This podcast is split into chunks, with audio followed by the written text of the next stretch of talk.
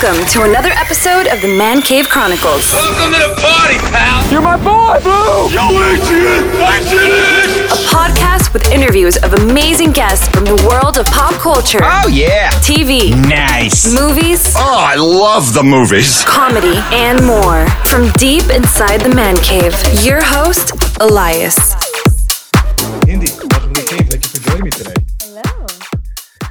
Exciting times. Season three finally here. Superman and Lois. They can see you as Sarah. Cushing. Uh, we've been waiting a lot for season three. I've been starting off these interviews with the Superman and Lois cast. Like it feels like it's been forever. Yeah, no, seriously. It's been interesting because I just did an interview the other day where they were like, We've we've wanted to do interviews with you. And I'm like, wow, that's insane. I never knew just because of how everything is so compacted and it's insane. But I'm so happy to finally be here. It's amazing, amazing. Uh, before we jump into uh, to the latest season, you know, I was doing a little bit of research on you. I know you've been still pretty new in the industry. You've been doing it for a few years, but I want to know, like, what made you fall in love with acting? What made you uh, go for it? Ooh. You know, I think I've never seen myself doing anything else. So it kind of just turned into following what I already had inside of me. Mm. Um, but I would go to these. I remember, so my mom was a single mom. And so during summertime when she had to work and we weren't in school, um, she put us in this drama camp. And so my older brother went to a science camp and I went to a drama camp. And I just remember having so much fun being able to just let loose all of these emotions. And I remember watching a lot of movies as a kid where she was just, since she was so young, I mean, the movies that I was watching wasn't necessarily kids' movies. It was Gladiator or anything like that. I remember just watching the screen and kind of having this idea that I could do it. And it's really beautiful that I had that idea when I was five, per se. I know that sounds insane, but when kids tell you that they know what they want to do, trust them because they can. What's uh, what's one of the movies that you fell in love with watching with your mom? Oh, I would say Gladiator was one of the first ones that come to mind because it's my earliest memory of a movie. Um, let me think. No, I, I'm I'm gonna stick with Gladiator. I think it's a perfect example of how raw it is in its truth, but also at the same time, it's extremely. Hmm. It's a Gladiator. It's movie. Gladiator. so yeah, I'm gonna stick with Gladiator. Yeah.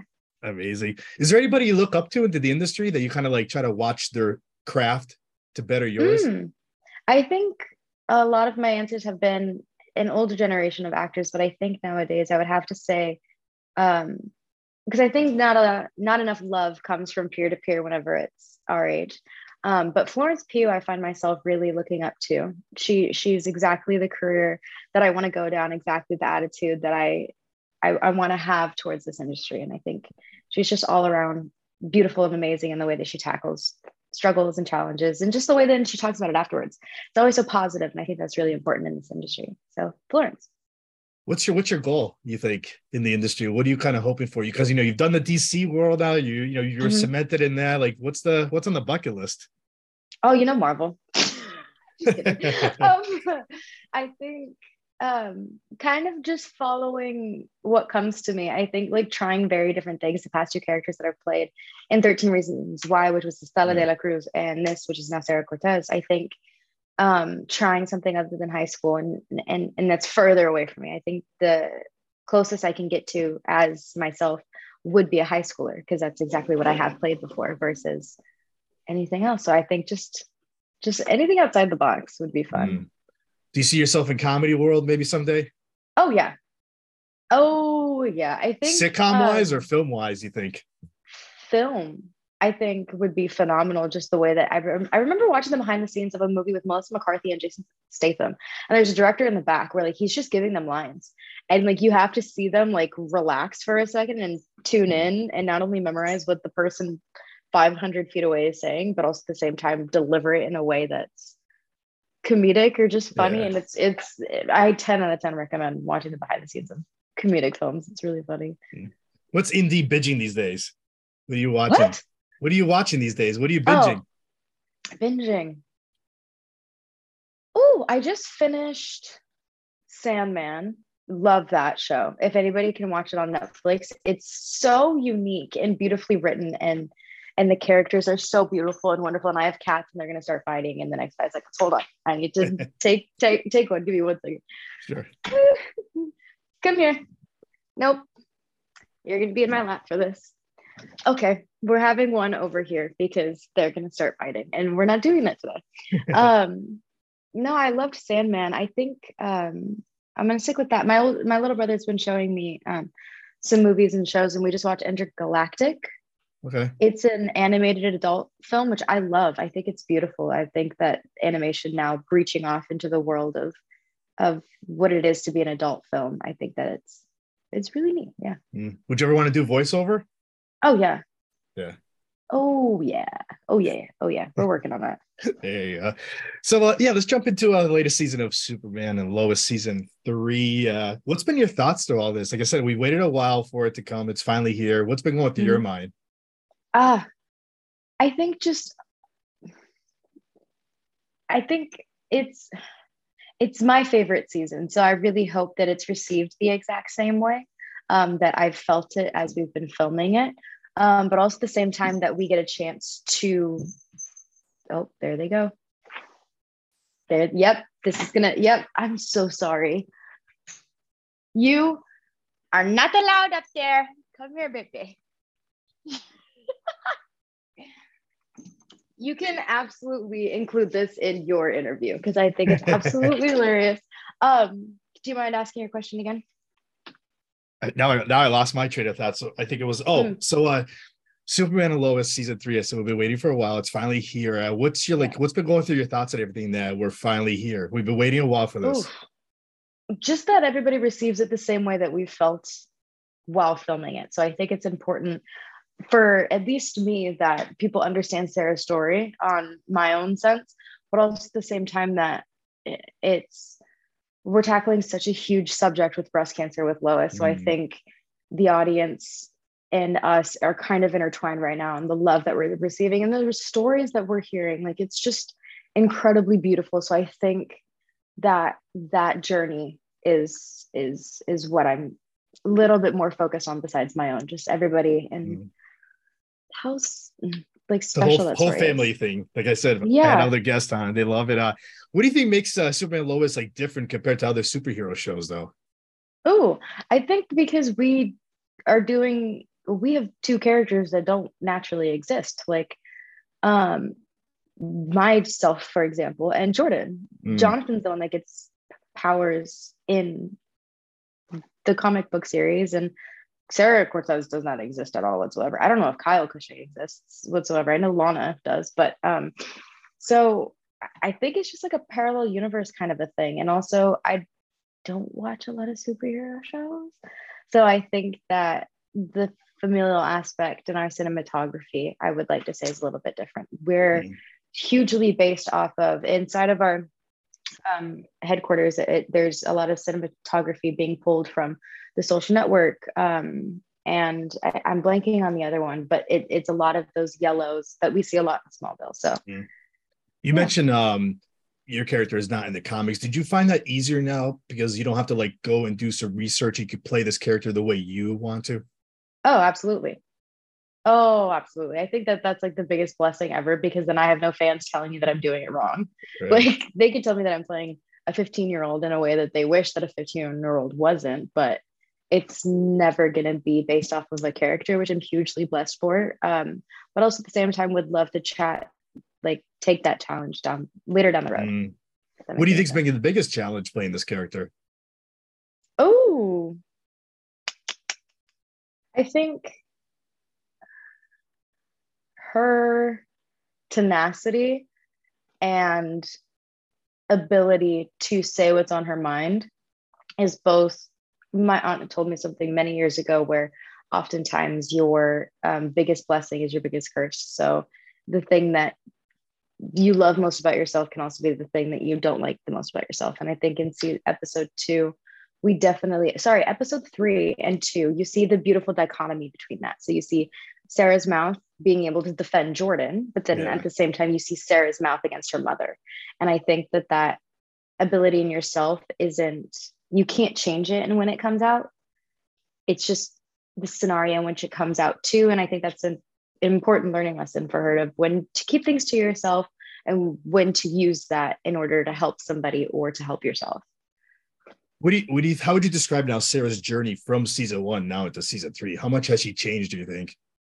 Oh, I think she I think in the beginning of season three, she's really trying to hold on to that childlikeness by going to the party, by lying a little bit, by like doing all of these things. She's really trying to get back to where she was, but she can't because she's no longer that person that fell in love with Jordan in the very beginning. She's been kidnapped. She's watched her mom get hurt. She's watched her family get hurt. Like there's so many different things that she's gone through that she is unable to go back to square one on what she was. So I think this season you definitely see how she struggles with that and ultimately what she reveals is underneath at the end. Mm. And throughout the throughout these uh seasons too, you know, we see some like heavy themes like mental illness. Um, Yeah. I wrote down your family loss. Like, how do you navigate through these different themes for like as a performer? Oh, as a performer, I just recognize that it's human life and and we all know what it feels like to have a really bad breakup. Mm. we all know what it feels like to maybe go have your parents go through a divorce or see your parents arguing or any of those subjects that we broach inside of the Cushing family. Um, so as a performer, it's just about being authentic in the way that you're playing it. It doesn't have to be true to anything you've experienced or anything that story you've heard, but it's just about in that moment taking Inde out of it and really playing the authenticity of Sarah, which is why I mean, me watching back those scenes and seeing the waves. Lana really slapped me, by the way. Emmanuelle really slapped me. So doing that multiple times in a row and getting the reaction, and then seeing, oh, my favorite scene is when me and Erik are in the diner and Sophia's Oh, next to them and they're talking. And then all of a sudden Sarah comes up and you just see like she's like in the beginning looking for her dad. And then as soon as she sees her dad, she just allows it to break down, which is a big step forward for Sarah and and Kyle. They they Right. did not that relationship at the very beginning was not good because oh yeah. of you know and then season two and then now in season three you see a full circle and also what it's like to be a parent Mhm. the the dichotomy of your, your you and your child might really not be getting along but when your child needs you or as a parent or when you need your parent as a child yeah. you got to be there When you- when you were reading through the scripts and everything, and you found out that your character will break up with Jordan, like what went through your mind with that? I gotta know. Did you were you hurt at first? I definitely I remember the day of happening and I wasn't able to cry because I was just like me and Alex are going to go get food afterwards. Like, Yeah. This is not um and also I felt like in season 1 there wasn't a lot of moments between us on screen that were us as a couple. So it was a little hard to pull that a little bit. Um, but because me and Alex are close, I think it was easier to get in that mindset a little bit of like, Mm. oh, I could be losing this person, or there's a little bit of a breakup or anything that's happening. So I definitely think being really close with the people that you work with, especially in our industry, makes it really hard to Yeah. do scenes like those because it's like, babe, we're I'm gonna see you after work. I'm gonna like we're gonna go get a drink.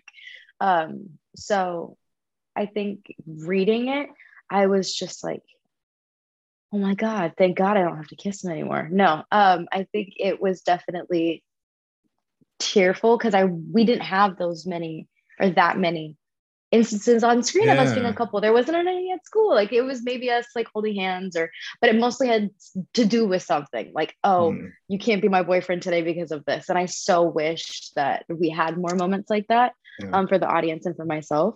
So I think reading that, I kind of was bummed. I was like, shoot, we don't get to get to those cute little scenes of us in his bedroom doing homework or, Right. you know, riding a truck or teaching him how to drive or him flying with me. I never got to fly with the boy. Uh, well, uh, how do you feel about that whole uh, like uh, now between like Aubrey and your character and Jordan, and all Mhm. like that triangle? Like, like, how would you describe that?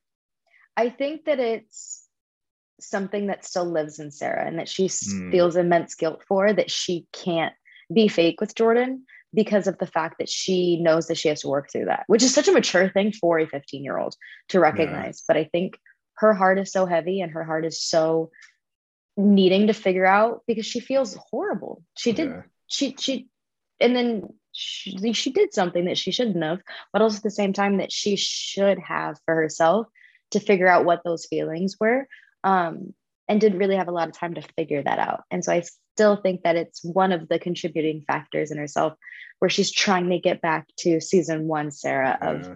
just happy and meeting a boy for the first time. And there's some things going on in her life, but it's still that like innocence. Mhm. So I think I she's really trying to figure it out. I know you can't give us spoilers and everything, but what can you tease about your character for this season? Ooh.